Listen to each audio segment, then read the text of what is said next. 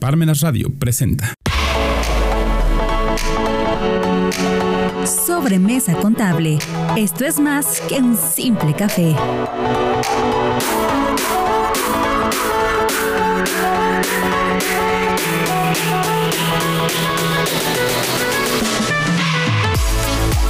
Muy buenos días a todos.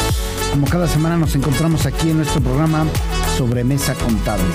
Recuerden que esto es más que un simple café. En esta ocasión vamos a tocar un tema. Eh, viendo las características que guardan, en este caso las empresas, personas morales. Vamos a platicar un poquito acerca de lo que deben prever para llevar a cabo su declaración anual. Y entonces hoy dijimos vamos a hablar de la información que se debe reunir rumbo a la declaración anual 2022 de las personas morales.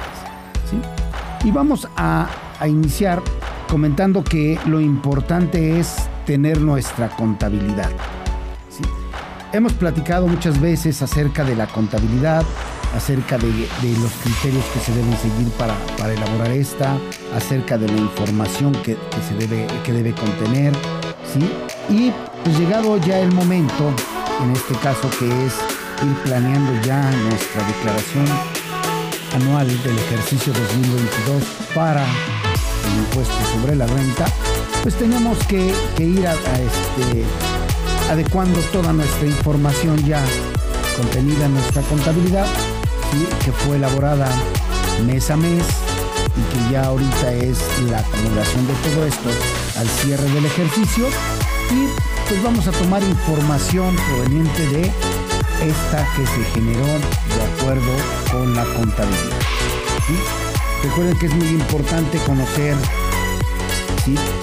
eh, que tenemos cuatro estados financieros básicos, estado de precios y ganancias o estado de precios y ganancias integral, el estado de posición financiera o balance general, como lo conozcan, estado de flujo de efectivo, el estado de eh, variaciones en el capital contable. ¿sí? Es bien importante tomar esto en consideración porque para este ejercicio 2022 que se va a presentar, obviamente recordaremos la fecha de, de, presentación tratándose de personas morales a más tardar en el mes de marzo, ¿sí? Vamos a ir este, pues previniendo ya propiamente ese vencimiento para que puedan tener toda la información. Reiteramos, proviene de toda de la elaboración que se realizó de, los, de nuestros estados financieros. Y bien, si, si ahora tenemos propiamente que presentar una información comparativa. Bueno, recordemos que esta información ya viene o ya, ya estaba contenida en la declaración del ejercicio de los años anteriores. Lo que hay que hacer ahora pues, es un análisis de la información, puesto que la autoridad pues, le, este, también en su necesidad de información pues, requiere que le, le hagamos por ahí algunos comentarios comparando nuestra información del ejercicio anterior, 2021 y 2022. ¿Sí? Para lo cual, bueno, pues obviamente tenemos el análisis de nuestra información financiera. Esto se hace, sí, esto se hace comúnmente en las empresas, realmente es algo que no, no nos sorprende, sí, pero obviamente sí el, el, en el contenido de la, este, de la información que se presenta a la autoridad, obviamente esto no se hacía antes, pero ¿sí? se presentaba la información financiera. Los estados financieros se presentaban y también formaban parte de esta declaración. Bueno, vamos a ir analizando dentro de nuestros estados financieros, obviamente, pues algo que, que, genera el movimiento de la empresa, que son los ingresos, ¿sí? Obviamente que estos se encuentran contenidos en el estado de resultados o estado de resultados integral. ¿sí? Ahí vamos a encontrar el resultado del ejercicio, ¿sí? que es obviamente netamente contable, financiero, y que no tiene que ver nada con la información fiscal que también se desprende de ahí. ¿Ok? Bueno, tenemos ingresos o las ventas, costos y gastos, ¿sí? Tenemos el costo de ventas, tenemos los gastos de operación, ¿sí? Tenemos gastos de administración, gastos de venta, gastos financieros, productos financieros, intereses a cargo, intereses a favor que forman parte de nuestro este, resultado integral de financiamiento. ¿sí? Tenemos por ahí también eh, la fluctuación cambiaria en el caso de existir y obviamente llegaremos a obtener el resultado del ejercicio, ¿sí? mismo que de, disminuido con las provisiones correspondientes de el impuesto sobre la renta y el reparto de utilidades o PTU, participación de las utilidades a los trabajadores, ¿sí? pues nos va a arrojar la utilidad neta del ejercicio. ¿Ok? De ahí, si partimos que en el ejercicio debemos declarar nuestra información realizada durante el ejercicio 2022, pues vamos a ir preparando nuestra información, ¿sí? Con características propias de la misma. ¿A qué me refiero? Por ejemplo, la contabilidad, recordemos que la contabilidad se debe elaborar de acuerdo con las normas de información financiera. Y eso me, me lleva a hacer un análisis completo, lo que conocemos como una depuración de nuestras cuentas, un análisis completo de que esté registrado realmente todo lo que influyó en el resultado del ejercicio, ¿sí? en este caso del 1 de enero al 31 de diciembre de 2022. ¿sí? Vamos a ir analizando nuestra contabilidad para ver si tenemos correctamente ¿sí? registrado todo. ¿Y a qué me refiero con registrado todo? Bueno, sabemos que hay partidas que se, se generan como pagos anticipados. ¿sí? En este caso tendríamos las cuentas de seguros pagados por anticipado, rentas pagadas por anticipado, papelería, publicidad y propaganda, etcétera, que esas en el momento que se realizó el pago, pues obviamente como son sí, eh, pagos eh, en los cuales esperamos obtener un bien o un, beneficio a futuro, pues esta se tendrá que ir registrando conforme se vaya devengando, vaya transcurriendo el tiempo. ¿sí? Para poderla considerar, llámese de la parte de la obtención del ingreso o de la, de la aplicación de, las, de los gastos, ¿sí? Iba a decir de las deducciones, pero estamos hablando de la parte contable, sería de los gastos. Y en este caso, tendría que considerar esos pagos, ¿sí? Tendría que considerar esa devengación que se dé de esos este, gastos que ya se deban aplicar a resultados, ¿sí? Porque ya han sido devengados. ¿sí? Siempre y cuando no se hayan ido aplicando mes a mes. Si se fueron aplicando mes a mes, bueno, ya los tengo registrados en nuestra contabilidad. Pero si no, tengo que analizar para ver si hay que aplicarlo a los gastos. ¿Ok? Otra, otra parte importante es lo que conocemos como depreciaciones, ¿sí? De nuestros activos fijos, ¿sí? Vamos a considerar eh, la parte que corresponde al gasto, ¿sí? Que es la aplicación de los porcientos máximos establecidos, en este caso para hablar de, del impuesto sobre la renta, en la ley del impuesto sobre la renta, o en su caso, considerar eh, algún método de depreciación que existe en las normas de información financiera para aplicarlo a nuestros registros. Bueno, también tendría que analizarlo, ¿verdad? Por lo tanto, es importante que conozca de mi contabilidad qué le hace falta. ¿sí? por ejemplo, verificar que mi, contabilidad arroje o refleje exactamente lo mismo que tengo en mis estados de cuenta bancarios, que esos periódicamente yo analizo o verifico a través de mi conciliación bancaria y va arrojando algunas partidas que probablemente no tenga registradas, se analizan y se aplican. Si no están considerados, habría que considerarlas también para tener nuestros estados de cuenta de la misma manera, con los mismos datos que tienen eh, nuestros registros contables. ¿Ok? Bueno, vamos a ir analizando entonces, ¿sí? De estos resultados que me van a arrojar, ¿sí? Los estados financieros contables. Ahora, ¿qué es lo que me va a servir o no me va a servir para efectos de determinar, ¿sí? El impuesto sobre la renta del ejercicio. Bueno, decía que tenemos que presentar la declaración. Bueno, ¿quiénes son los obligados a presentar la declaración del ejercicio? Bueno, estamos hablando de las personas morales, ¿sí? de acuerdo con la ley del impuesto sobre la renta, obviamente, que están obligados al pago de, dicho impuesto, pues las empresas que son residentes en México, ¿sí? respecto de los ingresos que obtienen en territorio nacional. ¿sí?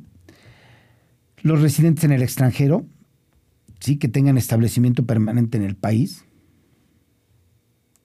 Los residentes en el extranjero respecto de los ingresos, de los ingresos procedentes de fuentes de riqueza situadas en territorio nacional. Bueno, pues esas personas morales tendrán la obligación de presentar el pago del impuesto sobre la renta y obviamente el pago, sí, o la presentación de la declaración del ejercicio o la declaración anual.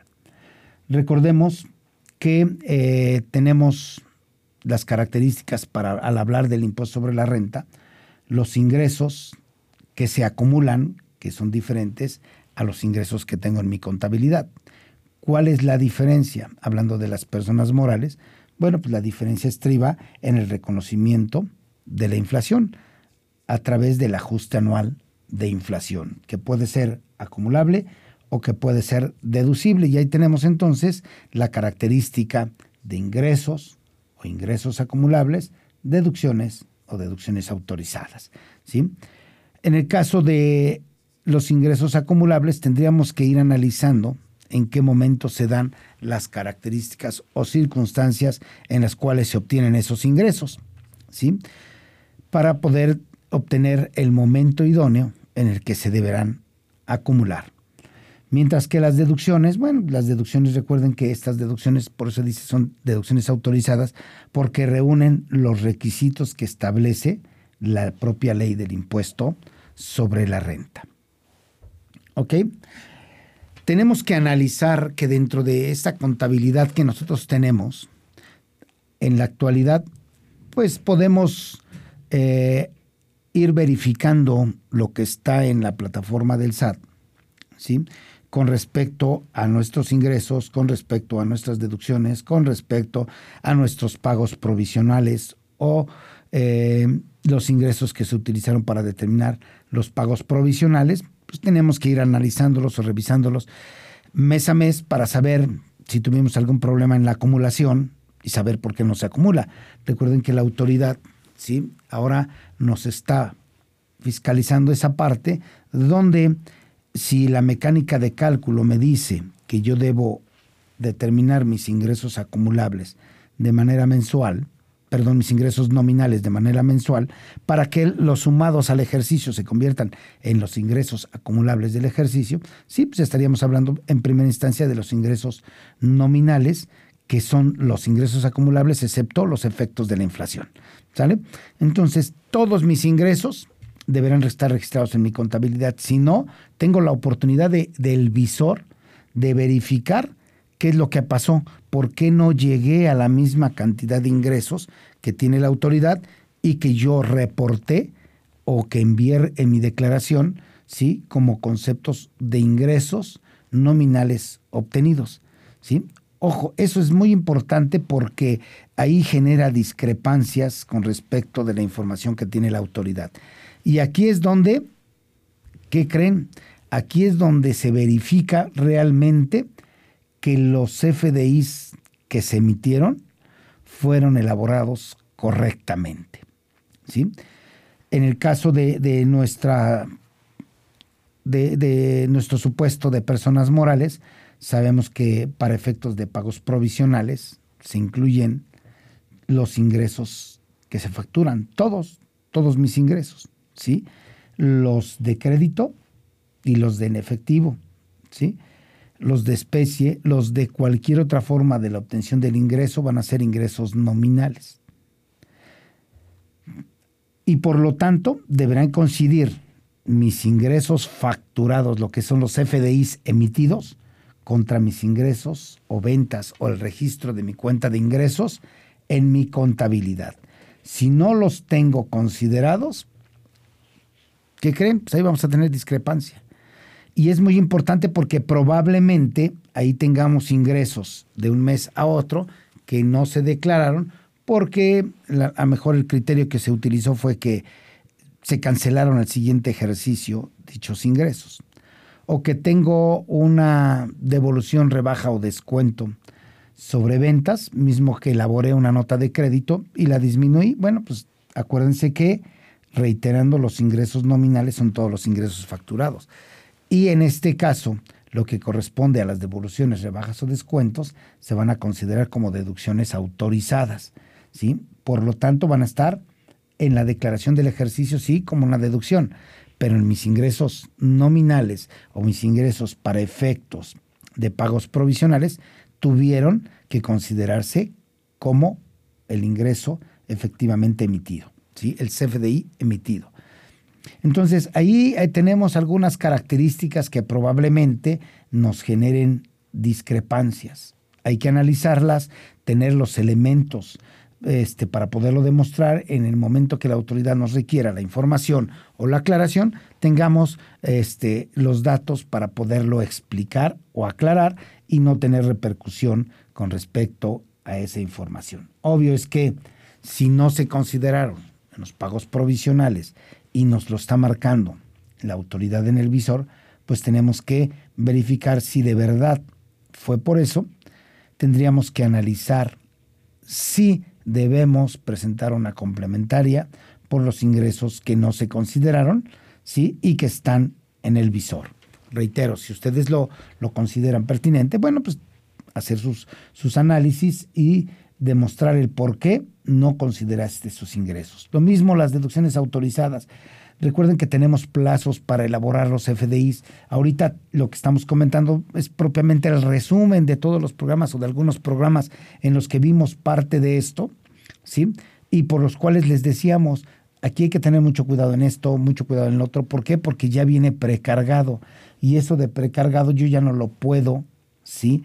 Este, modificar, no lo puedo borrar, no lo puedo cambiar, ¿sí? Por lo tanto, ojo ahí con toda su información que tuvieron oportunamente para contabilizar y que está dentro de mi contabilidad y que además forma parte de los elementos que vamos a ver más adelante, se deberán considerar para efectos de la parte contable, de la parte fiscal, ¿sí? mis ingresos acumulables para efectos de la ley del impuesto sobre la renta y también aquellos ingresos sí que podrían ser considerados para la determinación o cuantificación de la base para el reparto de utilidades o de la base grabada.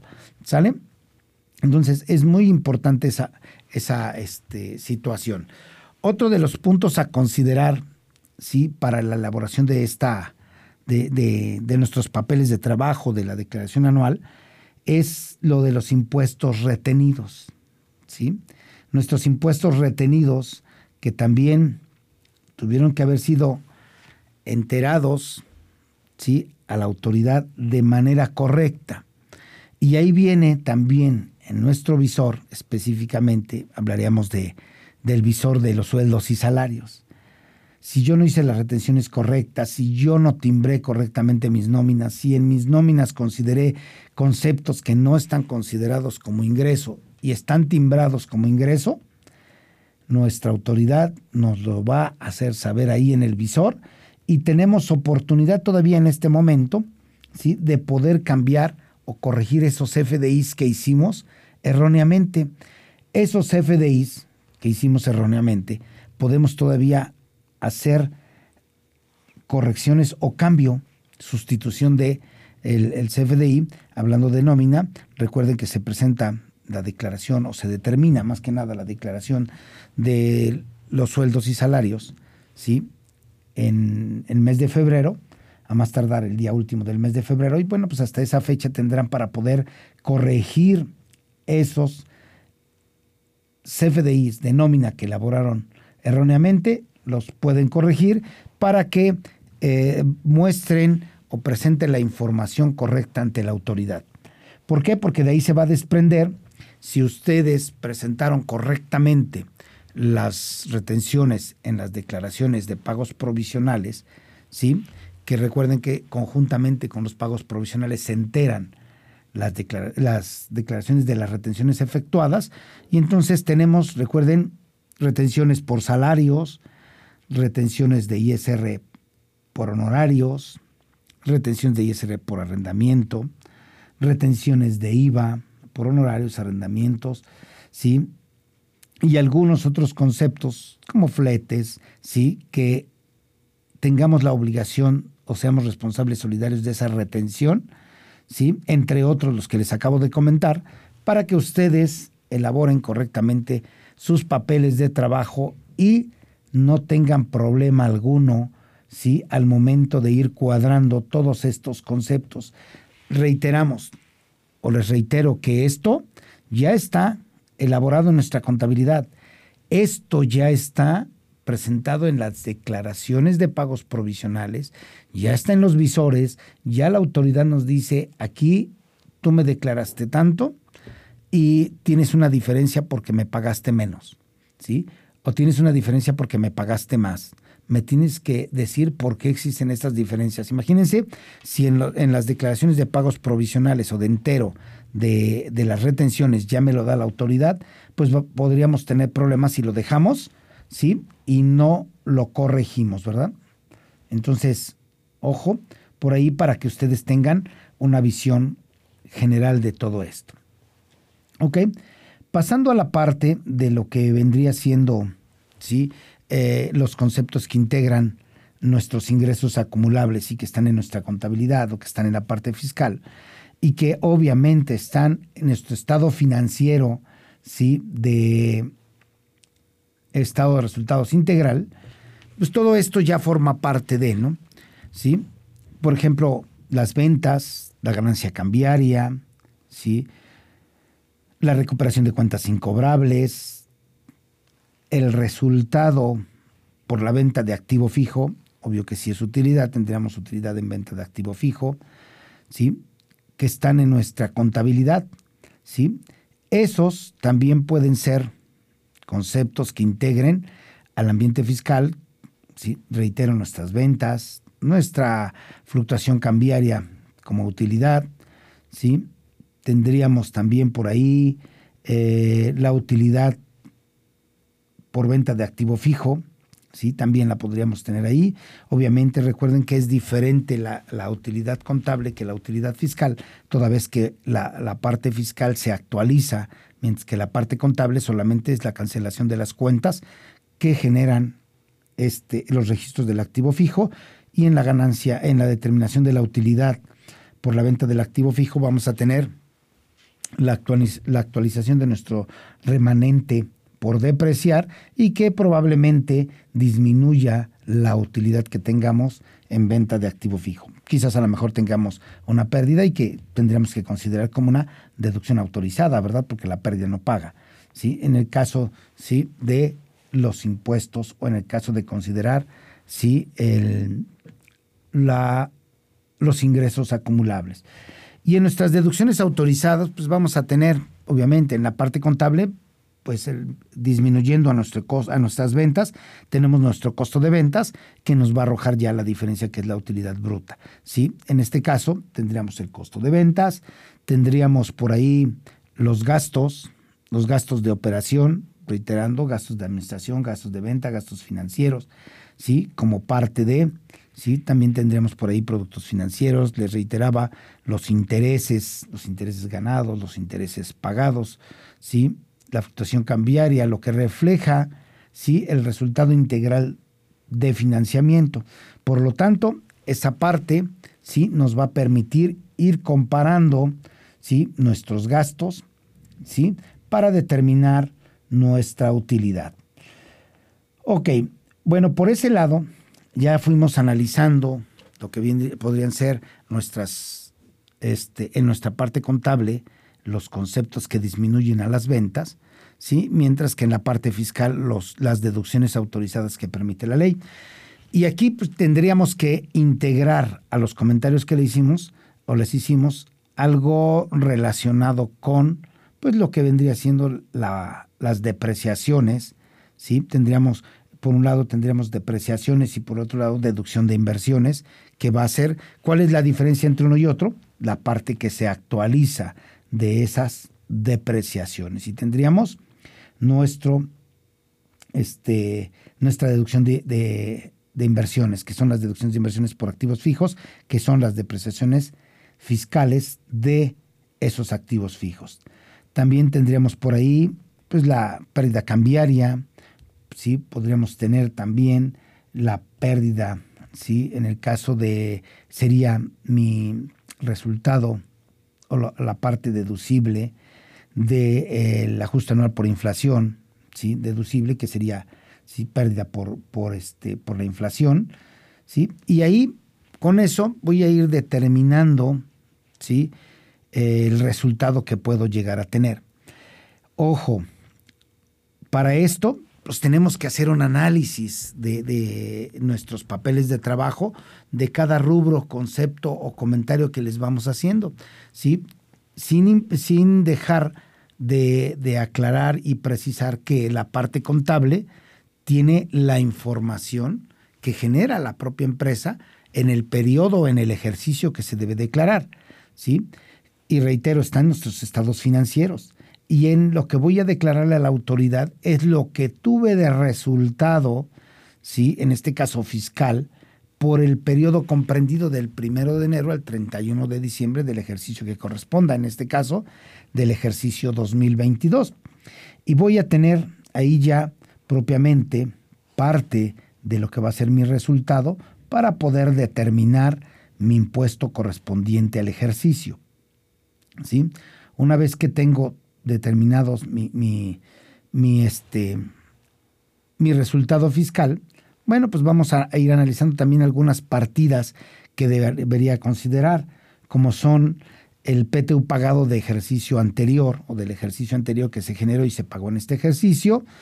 Y otro rubro muy importante, si en la empresa se dieron pérdidas fiscales de ejercicios anteriores. Si se tienen, tenemos derecho a deducir esas pérdidas fiscales, ¿sí?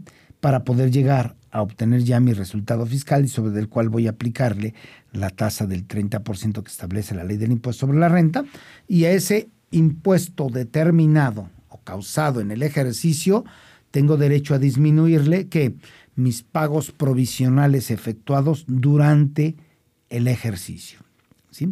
Por lo tanto, la diferencia entre el impuesto causado y el impuesto en los pagos provisionales que yo efectué y que también tengo derecho a disminuirles el impuesto sobre la renta que me hayan retenido, ¿sí? por alguna actividad adicional que hice o por a lo mejor por rendimientos bancarios, por intereses obtenidos también me, me hicieron retención, bueno, pues tengo derecho a poderlo disminuir del impuesto que causé por el ejercicio.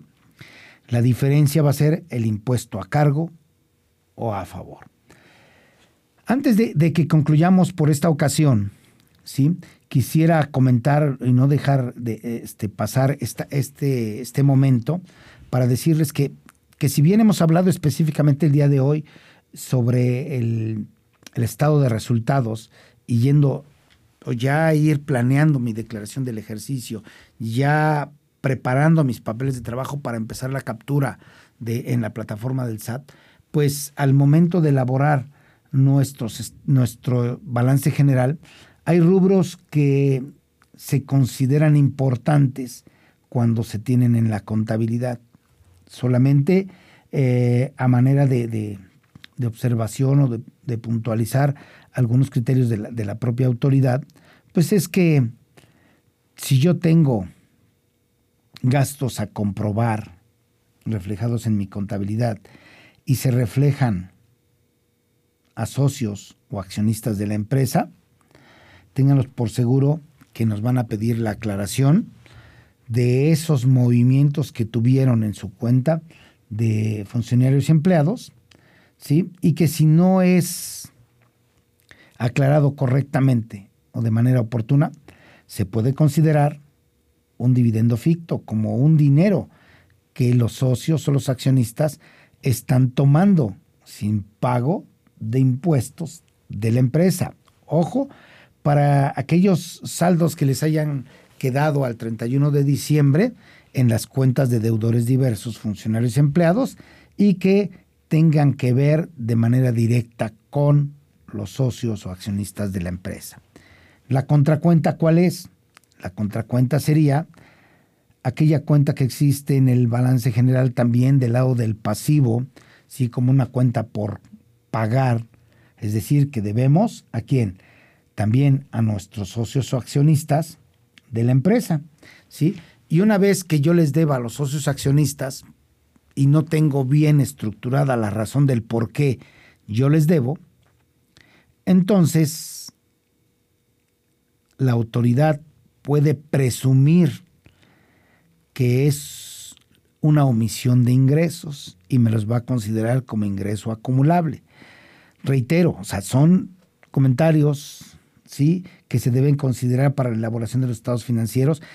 al principio del programa decíamos aquellos, aquellas depuraciones de cuentas y en esto pues les aconsejamos que analicen correctamente sus cuentas de balance, analizando correctamente mis deudores diversos y si de verdad eh, tenemos una cuenta por cobrar a los socios o accionistas, pues soportarlo correctamente, lo que este, todo, todo el, año pasado estuvimos platicando en varios programas, que era la materialidad de la operación. Si se tiene, no hay preocupación, pero si no se tiene, pues empiece, eh, sí pueden empezarse a, preocupar, porque una vez que presenten su declaración con esos rubros, automáticamente la autoridad que va a decir, a ver, mira, aclárame estos puntos. ¿Cuáles?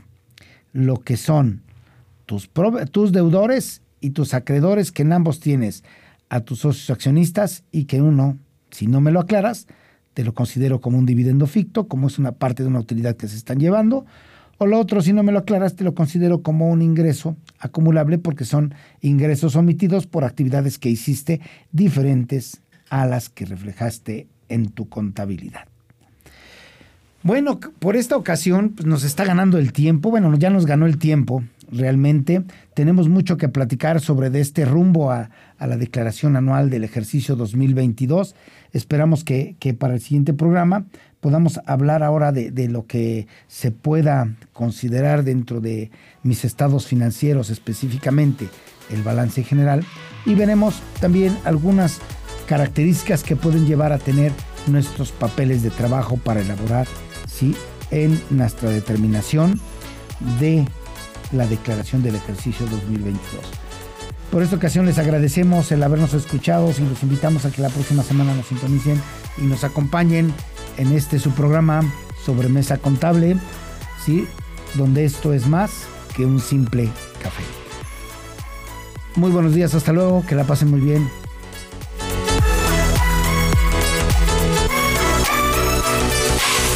Parmenas Radio presentó Sobremesa Contable esto es más que un simple café.